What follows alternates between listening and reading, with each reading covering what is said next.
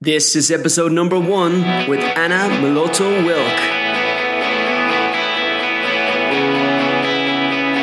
Mabuhay and welcome to the Best of You podcast.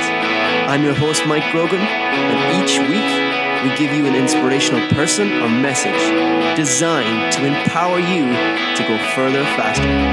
Thank you so much for spending time with me today. Now let the show begin.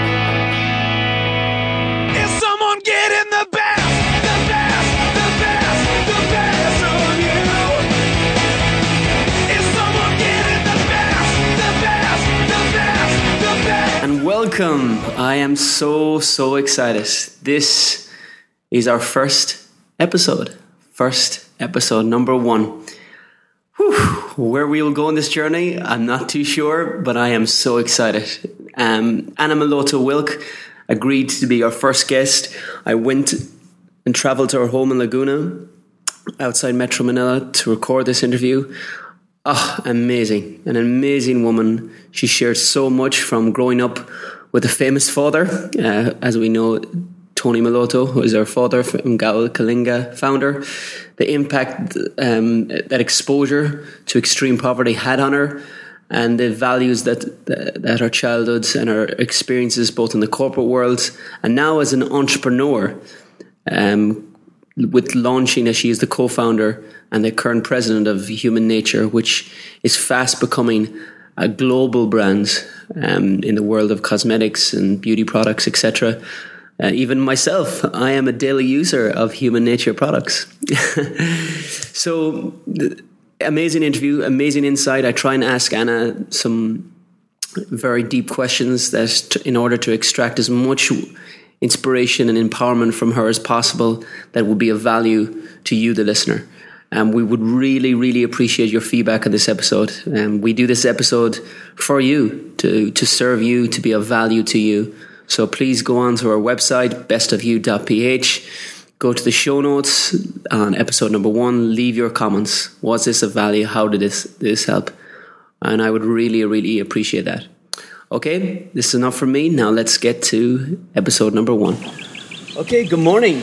Morning, Anna. Mike. Yes. Thank you so much for allowing me to come to your beautiful neighborhood. Mm, Thank you for coming over. And I really appreciate you making time for our listeners this morning to share with us um, parts of your story. Oh, so, thank you. yeah, we're very excited to have you, Anna. Very excited to have you. Okay. Okay, so the first question I ask all my guests is joy. Okay. So if you think of the last 24 hours, what Mm-hmm. give you joy in the last 24 hours? Oh, that's a good question. My five-year-old son just learned how to bike without training wheels yesterday Ah. on his first try. So that was a reason to celebrate. Is that recorded on video? Um, in my memory and in Ah. my heart. but he did it on his first try, so that was good. It was my husband who taught him. So Oh, unfortunately, I was in a meeting, so I didn't see it. But it was my husband who um, taught him and just texted me. He did it on his first try, and I was like, "What did he do on his first try?" Oh, you'll see when you get home. I'm like, "Okay." when you came home? yeah, and he he did it again, so it was Oh, great. wow.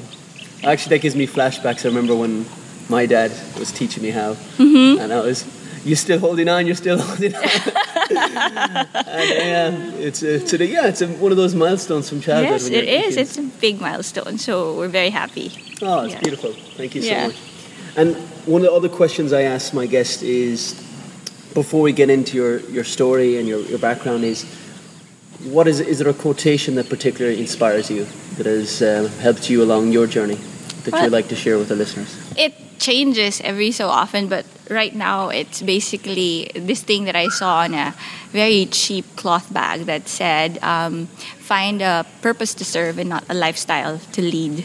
Mm. Um, because I guess our generation and maybe previous generations were always caught up with achieving the American dream or the Filipino dream and everything that's stacked on to that. You know, having the two cars and the house and the cor- whether it's the corner office or the dream holiday everyone's chasing after that. Mm. They think it's a dream but it's really a lifestyle that they want mm. to lead. And then for those who've um, reached that so-called dream it's maintaining a certain lifestyle hmm.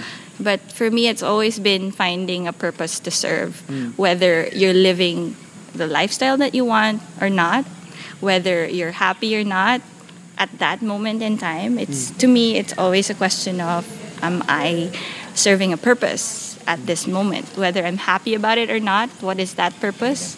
What is that primary purpose? And that's what makes me happy. I love that. So I want to repeat that. Find a purpose to serve, not a lifestyle to live. Yeah, I don't know who the author is. I just saw it in some No, but- but it's you. random cloth bag that I found at a department store, but I've since really um, told myself that each Yeah. time I feel like unhappy or frustrated or just exhausted with things that I have to do. So, Oh wow, I love that. Thank you so much. I love that quote. yeah. I love that quote.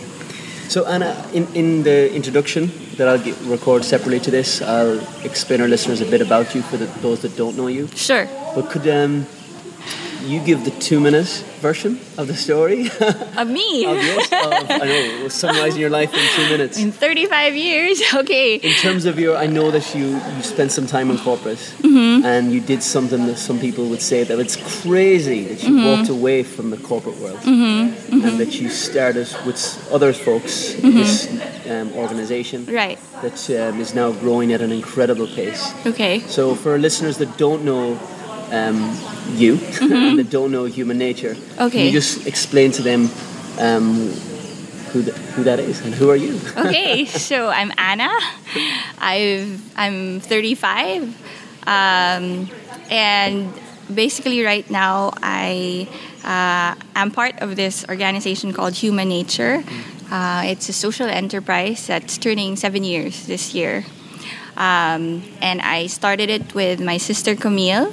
My baby sister, actually, she's seven years younger, and my husband Dylan, who's not Filipino, he's British, but um, we've been married 11 years. He's been living here for 12 years.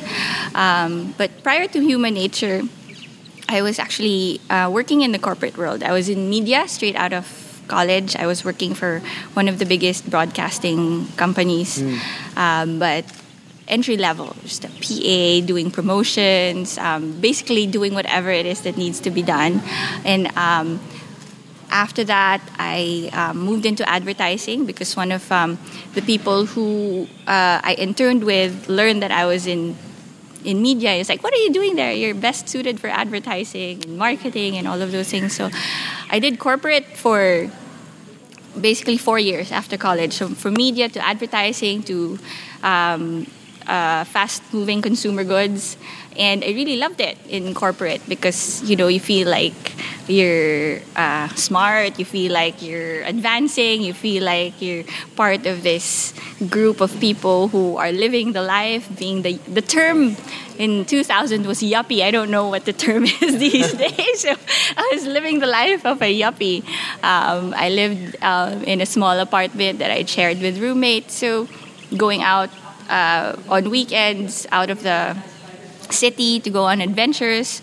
So it was a fun life. It was also a lot of hard work. I, I had a beanbag under my desk because there were days when we had to sleep in the office when we had major pitches to clients and things like that. Um, but I love the freedom, I love the challenge, and moving around with people who, um, you know, were interesting. Uh, but just one day while I was still living this life, I was also made aware that, uh, made to remember my background because prior to um, enjoying this uh, life of freedom in Makati, um, going back to my um, youth and my childhood, actually, my I, I grew up with uh, a father who was very, very different from other fathers, very radical. He started this group called Gawad Kalinga, um, which was is basically a uh, a movement to stop poverty in the Philippines. And I was exposed to his work from the time that I was a teenager. So the first time he visited the slums in Bagong Silang, I was 16. Uh, he brought me there, and I got to meet a lot of um, wonderful people who were just like me, if not for the circumstances of their birth. So one of them was um, a very interesting girl. She um, was very happy. She was musical, and um, sh- but then I also learned that she was a prostitute. Um, my dad had gone to Bagong Silang, had gone to the slums to find out about the root cause of poverty in the Philippines. Why, despite a lot of talent, a lot of um, uh, natural resources, why were we were still poor after hundreds and hundreds of years. And um, he couldn't find the answers in school. He couldn't find the answers in um, the elite of of the Philippines or in corporate world, and so he went straight to the root of where he thought poverty was the most um, entrenched. So that was Bagong Silang, and he brought me along. He said as a peace offering. to to to earn the trust of the people in Bagong Silang that hey, I'm not uh, afraid and I'm bringing my daughter because I want you to know that we are all one in this. We're all Filipinos, and I don't want to shield my daughter from um, the realities of this country. So that was before I was in corporate. So I helped in um, volunteering with GK, and um, it really made a big impression on me growing up. Um, I remember also because I was a freshman in college at that time. So from the time that the I would spend in Bagong Silang and going to my university, which is Ateneo, which is one of the most exclusive schools in the country, and just seeing the the difference of the environment. And um, one day I was journaling because it was a school requirement, and I, I wrote down something that said, I want to do something now. I want to help the um, kids in Bagong Silang. Uh, I don't know how, but I know that I will one day. And then my teacher wrote a note that said, um, basically, bottom line being that's silly.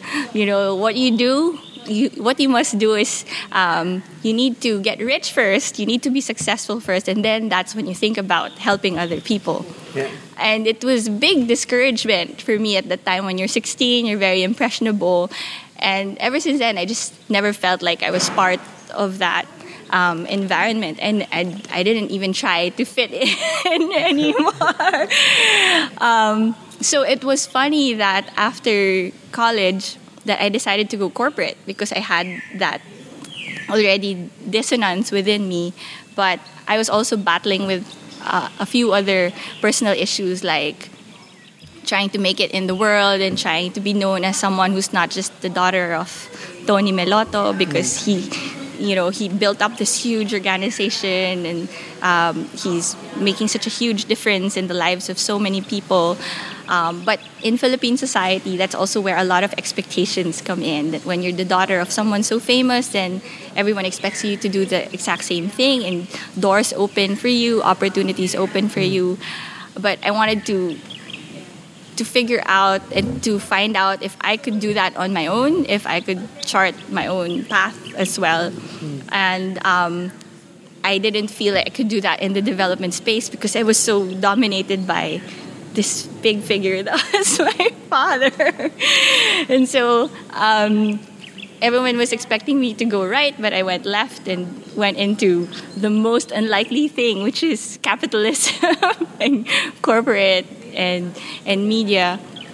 Um, but I really believe that it was part of my journey of discovering who I was and really gaining the confidence that I could make uh, it on my own, that I could learn the skills that I otherwise would not have learned if I stayed in my comfort zone and in my shelter. So I did corporate for four years, but then my past caught up with me. so I was having such a great time, but then internally, I think I have the I developed an internal compass. I don't know if it's my Catholic school education or just the influence of my parents were too strong that when I came to a point where I was having too much fun and there was no purpose, that alarm bells were also going off inside me, and it was just making me really angsty and um, and and very. Um, there was a longing in, in my heart to do something more.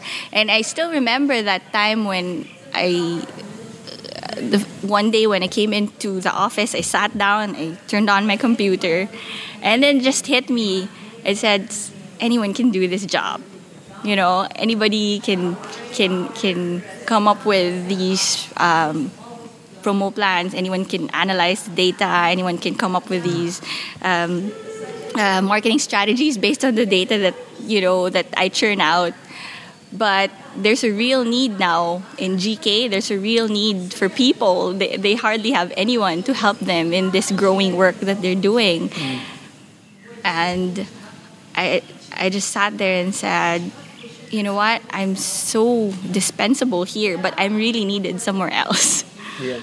And so that's when I decided to quit my corporate job um, and go where I'm needed. And a while ago, I shared with you um, the quotation that really s- strikes me on a daily basis. And that's when I realized that what really motivates me is purpose. Like, Yeah. and it doesn't have to be one thing throughout your life, it can change. Yeah. But at that point in time, when I sat in front of my computer, I just felt like I wasn't fulfilling my purpose, that I was needed somewhere else. And that call was so strong that I needed to live, leave that kind of life. Yeah. And so that's when I started um, volunteering for GK and using the skills and the experiences that I learned from corporate Yeah. in GK. So I um, got my friends from advertising, my friends from um, um, from client side also to come up with a website for Yeah. for Gawad Kalinga, and um, they were all excited. They didn't quit because they needed they they still felt that they needed to be there, but they were so happy to be doing this on the side because it gave them purpose. It gave them um, the fulfillment that they were also looking for, and um, that's when I also met my future husband Dylan because he just come in looking for his purpose as well, and it was. Um, his first engagement with GK, apart from donating um, houses for for the poor, was um, helping out with the website, and that's where we met. And we fell in love, and then we got married, and um, it was whilst doing GK and raising a family when the idea for human nature came about. So it was like the sum total of all of our experience my corporate life my um, background with development and my my desire to fulfill a purpose. Um, dylan being coming from business and giving that up because he was so disillusioned with the whole uh, the way the capitalist system works and Yeah. when his company went public and my sister's love for natural and organic products and cosmetics she she had been i always say she's 29 but she's al- already had 26 years experience in cosmetics and she's really the the creative force that um, uh, brought us into this industry otherwise you would have gone into i don't know organic fuel or Dylan was really like, why can't it be organic Ferraris? Why does it have to be lipsticks? Why does it have to be shampoo or conditioner and Yeah. stuff like that? But it's just, you know, I guess God's purpose of bringing our skills, experiences, and um, desires together that brought about human nature. And um, it just, was just the three of us to begin with. We didn't know anything about cosmetics. We didn't know anything about uh, how to start a business in the Philippine environment Yeah. but we just had this, you know, uh, burning desire to do something, and just the excitement of creation was was what was propelling us in the early days.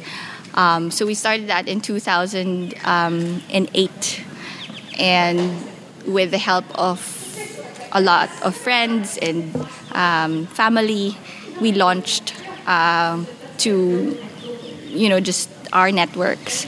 And um, our vision was to create business build a business that could um, really spark um, sustainable livelihood and have an inclusive model for uh, business in the Philippines, which is such a crazy, brave dream. I've never done any accounting class in my life.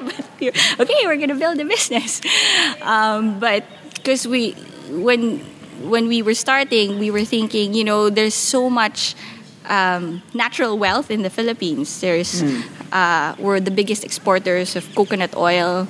We have acres and acres of fertile land everywhere, but a lot of it is, you know, not productive because um, the people who are living in these um, areas don't have the capital, they don't have the skills, they don't have the training. Basically, all of the wealth is concentrated in the cities, and no one is really reaching out to give them access to the markets, to Yeah. provide them the training, to, pro- to really invest in them. So we thought that why not um, build a company that can source local ingredients and to um, create high value products that will, can be uh, marketed all over the world. And Yeah. these products need to be globally competitive. We can't just, you know, subscribe to the same um, model that a lot of um, local businesses um, use, which is okay. It doesn't need to be world class. It doesn't need to be big because it's just Filipinos anyway who are, who are using it. But it's really about um, connecting the bottom of the pyramid with the top of the pyramid and really making sure that um, whatever progress that we make is an inclusive kind of prog- progress. So in GK, they call it walang iwanan, which means no one gets left behind. And then the other thing that we go by as a company is um, less for self, more for others, enough for all. So whatever we um, do together, it gets um, more um, just distributed in a just way. I wouldn't say equal because sometimes it just, it doesn't it shouldn't be equal. Some people need more than others. So it's really about justice and it's really about how business can be a vehicle to promote social justice in the Philippines. So that was all encapsulated in our um, very crude tagline, which is pro Philippines, pro poor, and pro environment. We were not savvy at all. We were just, okay, this is what we believe in, this is what we want to do. Um, so many people were like, okay, that's kind of crude, and even your company name is really Baduy. Baduy is corny. but we're like, well, this is who we are, and this is what we're going to do.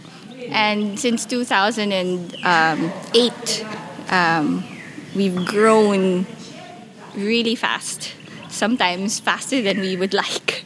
And um, so, from three people, that's me, my sister, and Dylan, we're now more than 300 people. We're in five markets. We are. Um, we have a network of about 40,000 dealers who sell our products. We are sold in major retail chains like Shopwise, Yeah. Landmark, uh, Robinsons, and all of this came about because we set up a company that was really driven by advocacy, by our mission, by a purpose rather than just purely profit. Yeah. So it's very difficult to explain, but that was the like my bullet train version of Oh, love it.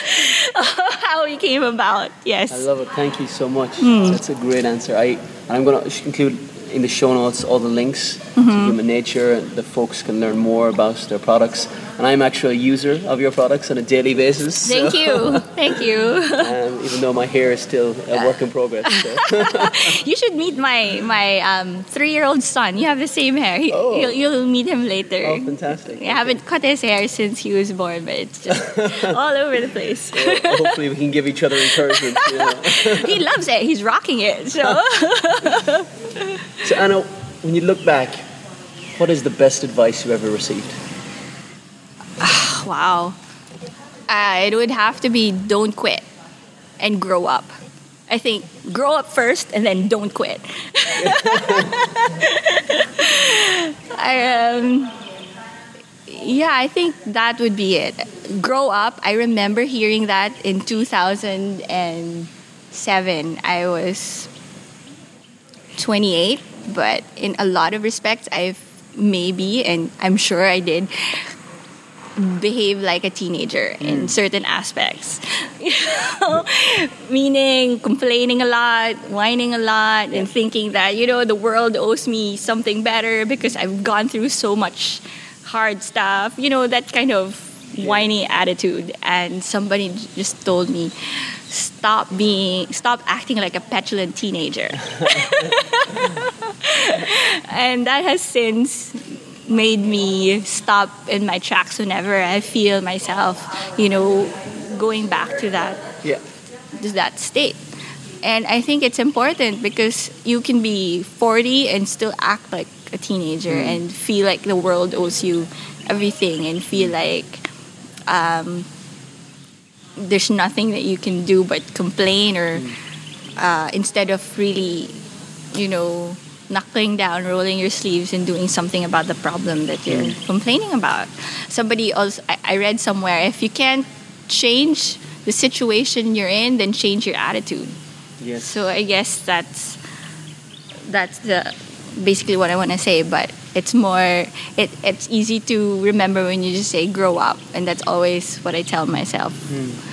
Um, and then the other one is don't quit Yeah. because um, there were several times when we were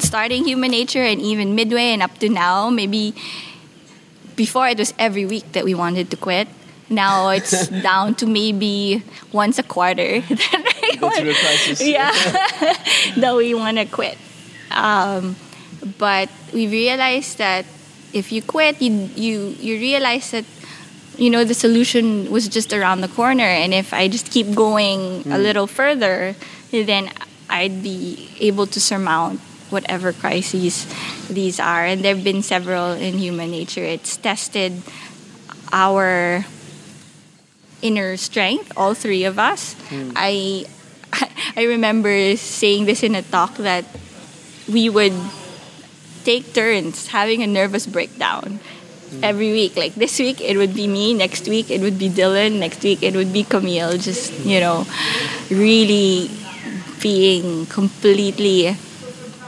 you know, either discouraged or mad or just frustrated with the things that we have to do in human nature. Um, but that was one of the blessings of doing it together and not being alone just having that support system so when one tire is off then the other two keep pedaling so yeah and carry the one that needs encouragement Yes. yeah I love that. I think we all need that. Mm-hmm. And there's no one person on island. There's no one man or one woman who can make it on their own. Mm-hmm. So thank you for sharing that. If you were to, has there been a particular book on your journey that's transformed your thinking that you would recommend to our listeners? Um, when I was younger, it was The Alchemist. It really, I guess, when you're young and you're single, it it just helps to be encouraged that if you take the first step, then the universe will conspire to Yeah. kind of take you further. And that was the encouragement that I needed when I was in my in my twenties. And um, these days, I don't have a lot of time to read, but um, I just recently gave birth, and that gave me a break. And the book that I was reading um, during my maternity leave was um, the history of the Philippines, from Indios Bravos to Filipinos. So basically, it's a it's a walk back in time from Yeah. the pre-Hispanic uh, era to the American age, and it was just like very it was like a, a journey of self-discovery for me as well. Just looking back at history makes me understand a lot of the things that i see nowadays Yeah. and um, realize how we became who we are. It made me kinder to myself and kinder to fellow filipinos when there's a lot of filipino bashing there's a lot of country bashing that's happening. Yes. um, so it it it helped me to um, gain that perspective, and it also made me a lot more interested in my roots. So that informs the decisions that I have to make on a daily basis, whether it's dealing with our people in human nature, whether it's dealing with family as well, and um, understanding where we're coming from Yeah. because history you know, gave me that uh, perspective about what the value system is in the Philippines, our blind spots, our weaknesses, and hopefully knowing those will help us also overcome. I like that. Looking into history to see how we can overcome the challenges of today. Mm-hmm. What was was there a particular author of the book? Yes, that was Luis Francia. Luis Francia. Okay. Yeah. I will have the links to all those books you recommended, and Mm-hmm. I love The Alchemist. Yeah. This year myself. oh, really? Just this year? Yeah. No way. Yeah, I absolutely love it. No way. Okay. And, Yeah. uh, I'd really recommend that to our listeners. But you've given me homework now. I need to read that book, History of the Philippines. Yeah, and you should to follow up because because of that book, I wanted to get a different perspective on Philippine history. So that was from a Filipino. And then there's a Pulitzer Prize winning book by Stanley Karnow about the American occupation, but he also goes back um, further before the American occupation. So the title of the book is In Our Image. In our image. So that's from a foreigner's perspective. So Oh. you can really see like the difference, similarities and differences of Okay. Philippine history. So Excellent. Yeah. Thank you. Anna, when you think of the word successful, Mm-hmm. who comes to mind? my mother, Mm. here she raised four really well.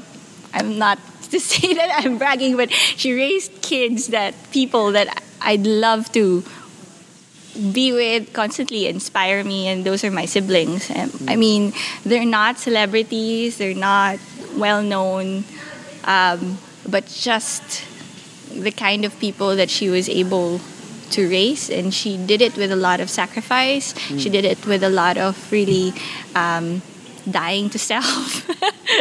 And when she was done with the youngest she said okay my work here is not done. I think there's still more that i can give. So we adopted uh, um, a newborn. And so that's why i have a a nine year old, uh, an 11 year old sister. so I guess to me, the a successful person is just someone who is able to serve their purpose, whether it's to be a mother, whether it's to be a CEO, whether it's to be a priest or uh, a scientist. Um, someone who's always reflecting on their journey, on how they can serve uh,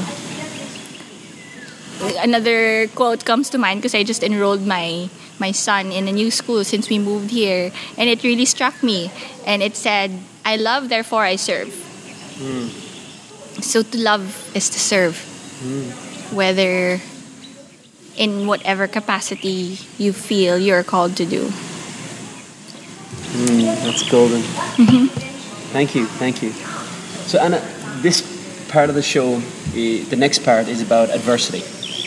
And there is a lot of our listeners right now going through some very tough times. I really believe that um, everyone is fighting a private battle. Everyone is fighting a private battle. So, if you don't mind looking back on your career in terms of specific, um, I don't like the word failure, but setbacks that you overcome. What, which ones, or is there one in particular that you like to share that you've learned the most from? Okay, all right. I'm a typical like Filipina who doesn't like adversity, who doesn't like confrontation. But being in business is just calling for it. you know, you cannot you cannot avoid adversity. I was always very averse to confrontations. But I think it was in our second year of um, having established human nature, we were uh, we had a legal case. Somebody tried to uh, cancel our mark, basically to shut us down. Yeah. Basically, to shut us down. And the allegations were completely baseless because we had, um, we, oh, well, to my mind, completely baseless, maybe not to them, but basically they were saying that we had no right to use the mark, human nature, because they had a similar mark and they had registered it first. And to me, looking at um, the legal documents is the first time I've ever had to had to teach myself legal jargon and have to understand all of these things. Um, it was very, very uh, daunting, a daunting task. And the decision was do we fold and just change our mark? Um, a mark that we've already built for the past two years that we were emotionally invested in and so many people have grown to love? Or do we fight? Basically. And this was so alien to me because I'm not I'm not that kind of person. Yeah. Um, fortunately, my husband is a fighter, but I had to be the one to fight all the the legal battles because I'm the president of the company, so I represent the company in everything. And that's when I realized that sometimes you have to be more than you are. You have to get out of your comfort zone and you have to you can't say this is who I am and there's no changing and this is just how I just I just need to live my life according to how I was designed. And that was one instance where I learned that when something is that important, you just need to first battle with yourself to get over your own um, your own walls of being more than you are. And then that's when you've made that decision internally that's when you when you fight. And it was a long um, process. It took us two years but finally we reached a compromise with the other company. And at first um, it was also a lot of tension between Dylan and myself because we have very different styles he was like, okay, all out, you know, um, uh, the very British style that you confrontational, let's do it head on and all of that. And I was like, no, there must be a different way. And um, I'm not backing down, but the Eastern way is sorting things out and, you know, trying to understand where the other person is coming from. For all we know, maybe they're not wanting to shut us down simply because they want to stamp us out as, as competition. Maybe there's something else. And in the end, um, I was able to do both. I was able to fight, but at the same time, I was able to do it in my own way. And it ended up not with like one side winning or the one side winning and the other side lo- losing, but we came into a compromise agreement, which Okay. was a win win situation for both. So, yeah. Oh, fantastic. but at that I was like, this is not me. Like, legal battles? What is this?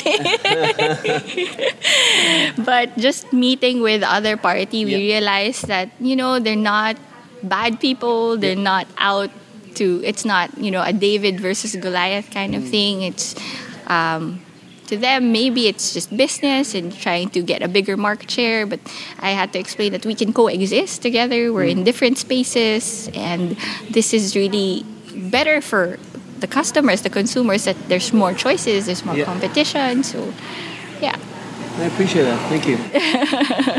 so it's seek first to understand before you seek to be understood. right, yeah, and and also just really getting over yourself so that you can then be better at the things that you do. Yeah. sometimes there's that battle inside first that's going on before you're able to to gear up for the fight outside. And I, I wrote that down. Uh, Fight the battle first inside Yeah. before the, the battle outside. Yeah. Like that. So Anna, I want you in particular to direct um, the next question towards some of our listeners that are going through adversity, but adversity that comes from their loved ones.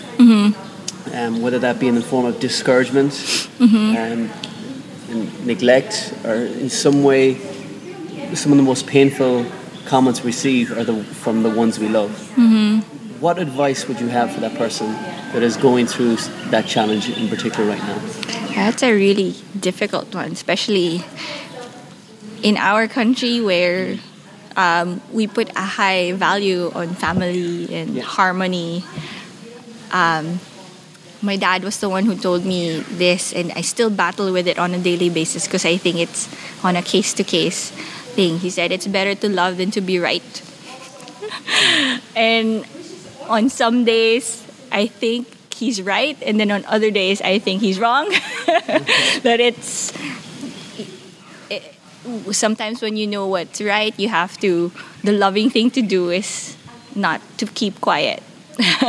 So for for for people who are get, facing discouragement from family, know first and foremost that you are lovable, mm. that I'm Christian, I'm Catholic, so I mm. Always believe that God is the only person who can love me perfectly hmm. and who will never disappoint me. So hmm. even my my parents, as much as I love them, my siblings, as much as I hold them in high esteem, hmm. there will be days when they will disappoint me. There will be days when I want to strangle them and they want to strangle me. I'm sure. I think yesterday they would have wanted to strangle me. But just having that foundation Yeah. that you have dignity, Yeah. that no matter how low you feel, no matter how um, useless you feel at this moment, that you're not because you are alive and therefore there is a reason for that. Yep. And God made you for a purpose. And that has um, helped me through some of the lowest points in my life. Um, I'm very prone to insecurity. And um, that's something that I've had to hold on to for for many times in my life. Um, just to really remember that you have worth, you have dignity, and you have purpose. And if it's very difficult for you to believe that, find someone to help you um, see that version of yourself and don't hang out with people if you need to Exactly. if you need a break from your family then by all means take a break from your family it doesn't mean that you love them any less if you decide to live somewhere else Yeah. um, if that will help you to regain your wholeness.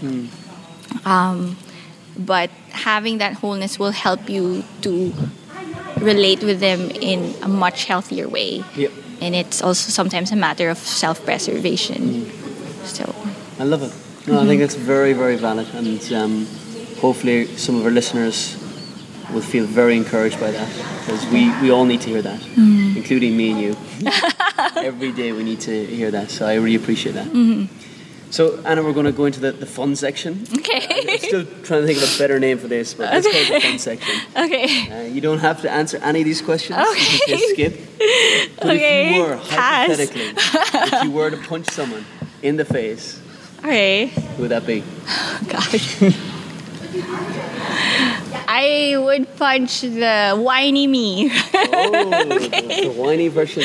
the whiny version of me and the um, yeah because i think we all strive to be better versions of ourselves. And if we're honest and look back at times in our lives there would have been times when we would say that you know what? You were not so such a such a cool person that back then. I mean um, yeah i remember a time when i felt very helpless and i just complain a lot and not do anything about it. Um, but I had a wake wake up call um, when I started having children, and just having kids. It's not about you anymore, and you just really have to shape up. Yeah. You know.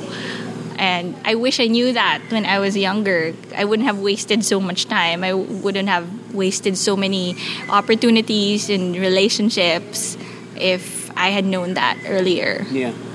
Um, and I think a good jab to the jaw would have woken me up at that time. Um, yeah, so that that would be my Okay. opponent. So, when you look back, let's say just this year, is there, is there anything that has surprised you about yourself? Um, just moving to outside the city, you know, I, I, I was surprised at how much I enjoyed solitude. Uh, maybe because I come from a big family and then now I have a big family, but just living outside the city has allowed me to have pockets of time Yeah. and I've genuinely enjoyed just being by myself. It's Yeah. such a luxury and it's so refreshing um, just to to hear yourself think and just to really um, make sense of the chaos around you and it Yeah. allows you to step out into the battlefield again so yeah i think there was such a life-changing decision for us to just get out of the city and have that space. We made that decision um, primarily for our children so that they can have fresher air, more space, and Yeah. just not have gadgets to constantly entertain them, but to really learn to entertain themselves, Yeah. explore the real world. But it's been really, uh, you know, literally a breath of fresh air for us adults also. Because you realize that there's so many unnecessary demands. You were saying a while ago, you've never had to say no so many times until you come to the Philippines. And I completely understand that because there's so many demands. There are so many things that dem- that um, make demands on you in the city. Yeah. So just having the luxury to breathe, it really is a luxury. Less is more. yeah. Yeah, So I there. love that. I love that. Is there a skill or um, a knowledge that you're trying to master right now, that you would like to share with us? Um, well, I wouldn't say skill, but as I mentioned earlier, I've had a recent interest in Philippine history, which is pretty late because a lot of the things that I'm reading about, I must have gone through when I was in school. Yeah. But at that age, you're just not interested. at that age, it's just not relevant. It's just, you just have to go through it in order to pass your grade and, Yeah. and all of those things. But now it's really coming from a genuine interest and a genuine desire for me to understand my identity Yeah. Um, so that's it. And i'm also learning how to teach better. And because knowing how to do something doesn't necessarily make you the best person to teach it. Exactly. And i've had to put my own um, expectations in check.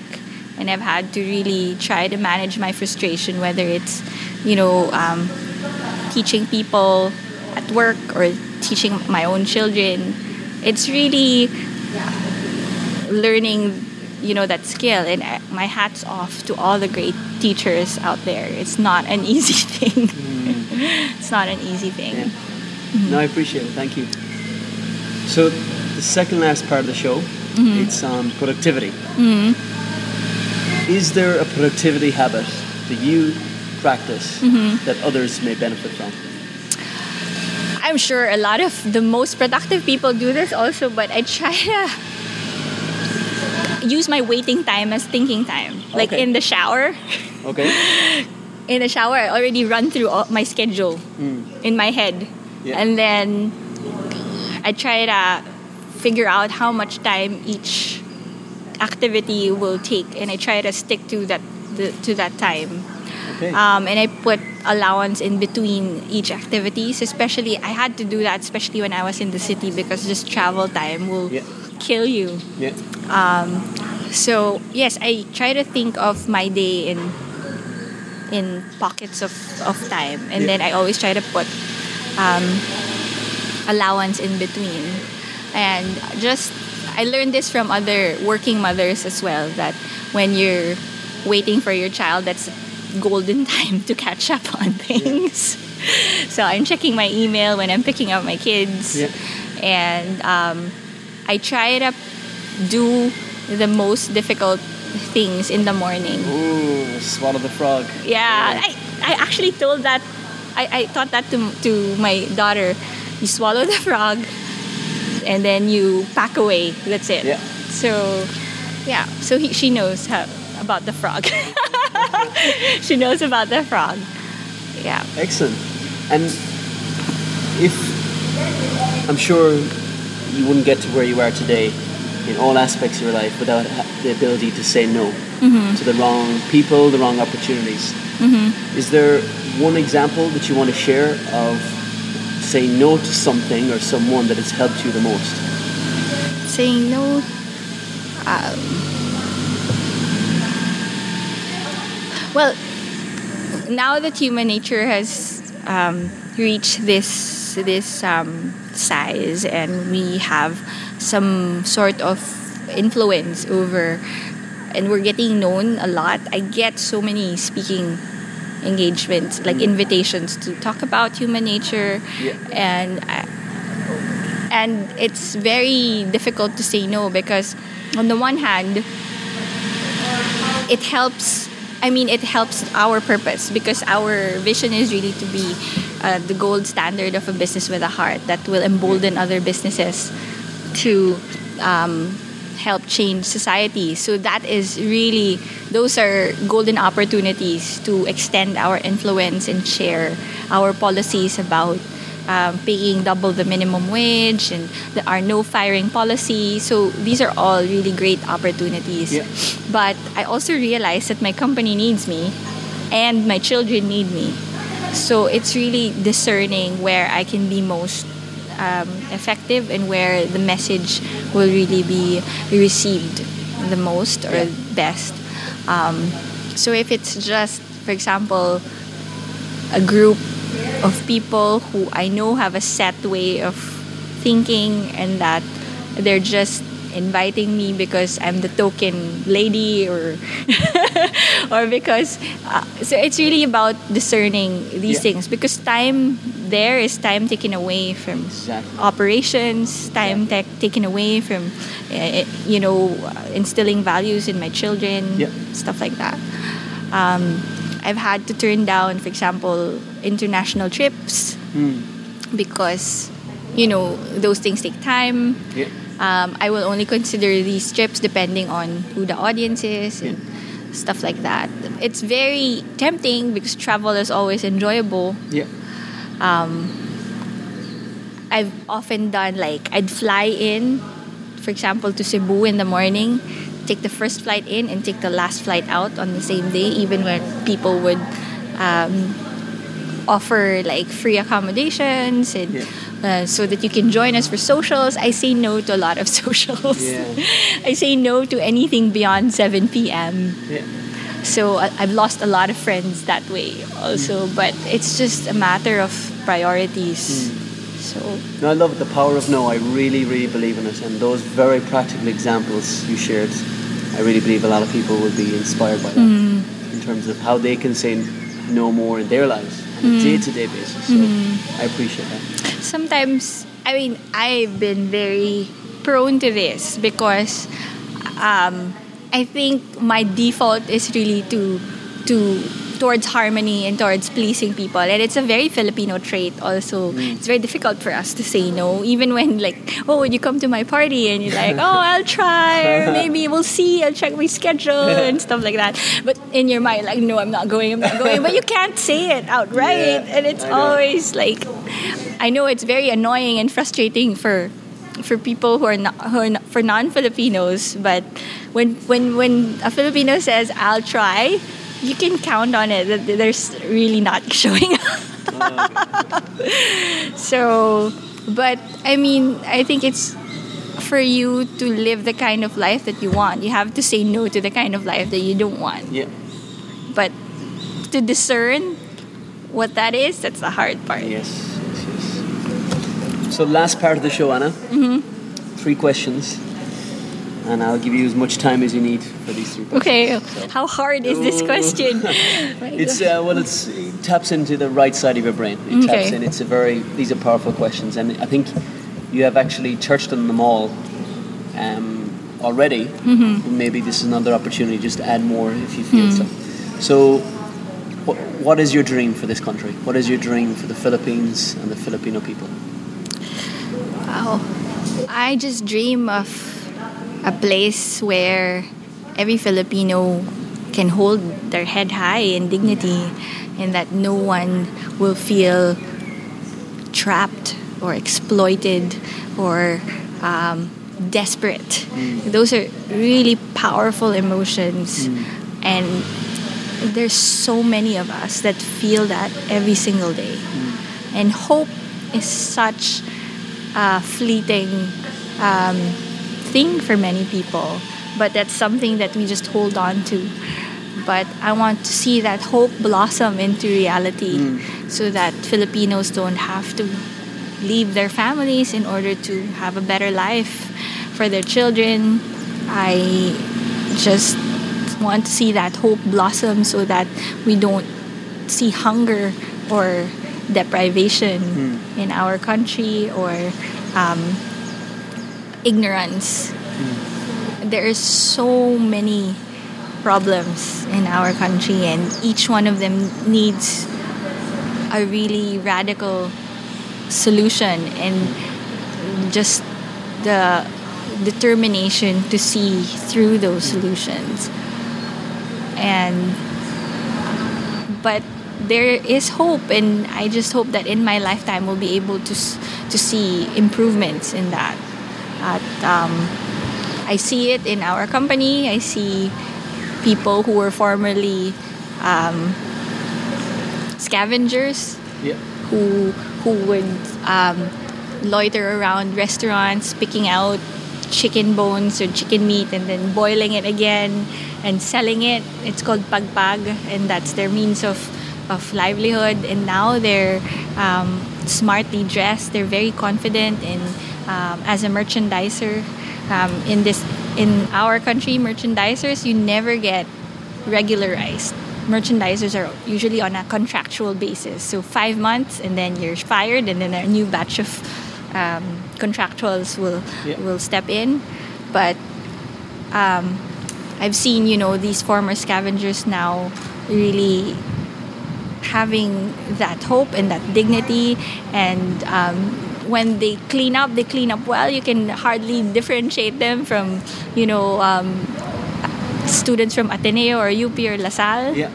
and um, they're able to send their kids to private schools now. I mean, they're not the top tier private schools, but it's still better than getting cramped into a classroom with 100 students and having three shifts in one day. Yeah. The first shift starting at 5 a.m. so that, you know, they can finish their lessons and the next shift comes in and the next shift comes in. And I've seen really the relief from these people and when the relief is there they're able to really reach their full potential hmm. and they're able to think hear themselves think like we do they're able to dream for a better life for for their families. And they surprise you because they go beyond their families.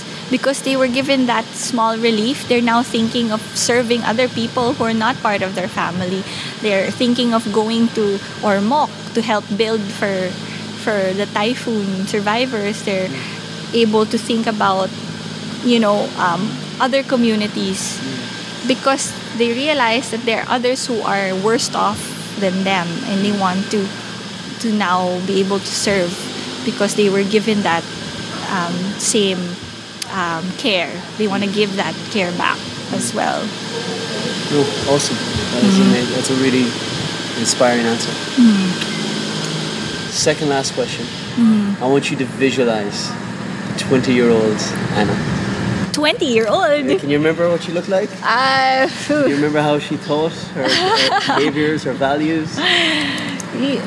very unsure Well, let's go back in time to that Okay. 20 year old Anna. What advice would you give her? Wow, I'm sure you've heard this answer before, but I I'd tell her not to worry. It'll all work out, not in how you envision it to be, but better. I love that. I'd love to see your reaction. Who are you? Like, who are you? Did, you have you seen that movie, The Kid, with um, Bruce Willis? Well, he Oh, Sixth Sense? No, no, no. Bruce Willis, he went back in time to talk to the nine year old version of him. Oh, okay. So the 40 year old Bruce Willis Yeah. was a successful real estate hotshot and then goes back like really trim and like very bossy and all of that. And he goes back in time to this um, nine year old who's like pudgy and going through um, his parents' divorce and all of those things. It's a really good movie. It's called The Kid, so The kid, okay. yeah. I'll put that in the show notes. yeah, it's A bit of a. Bruce Willis. Yeah. Alam mo yun, The Kid.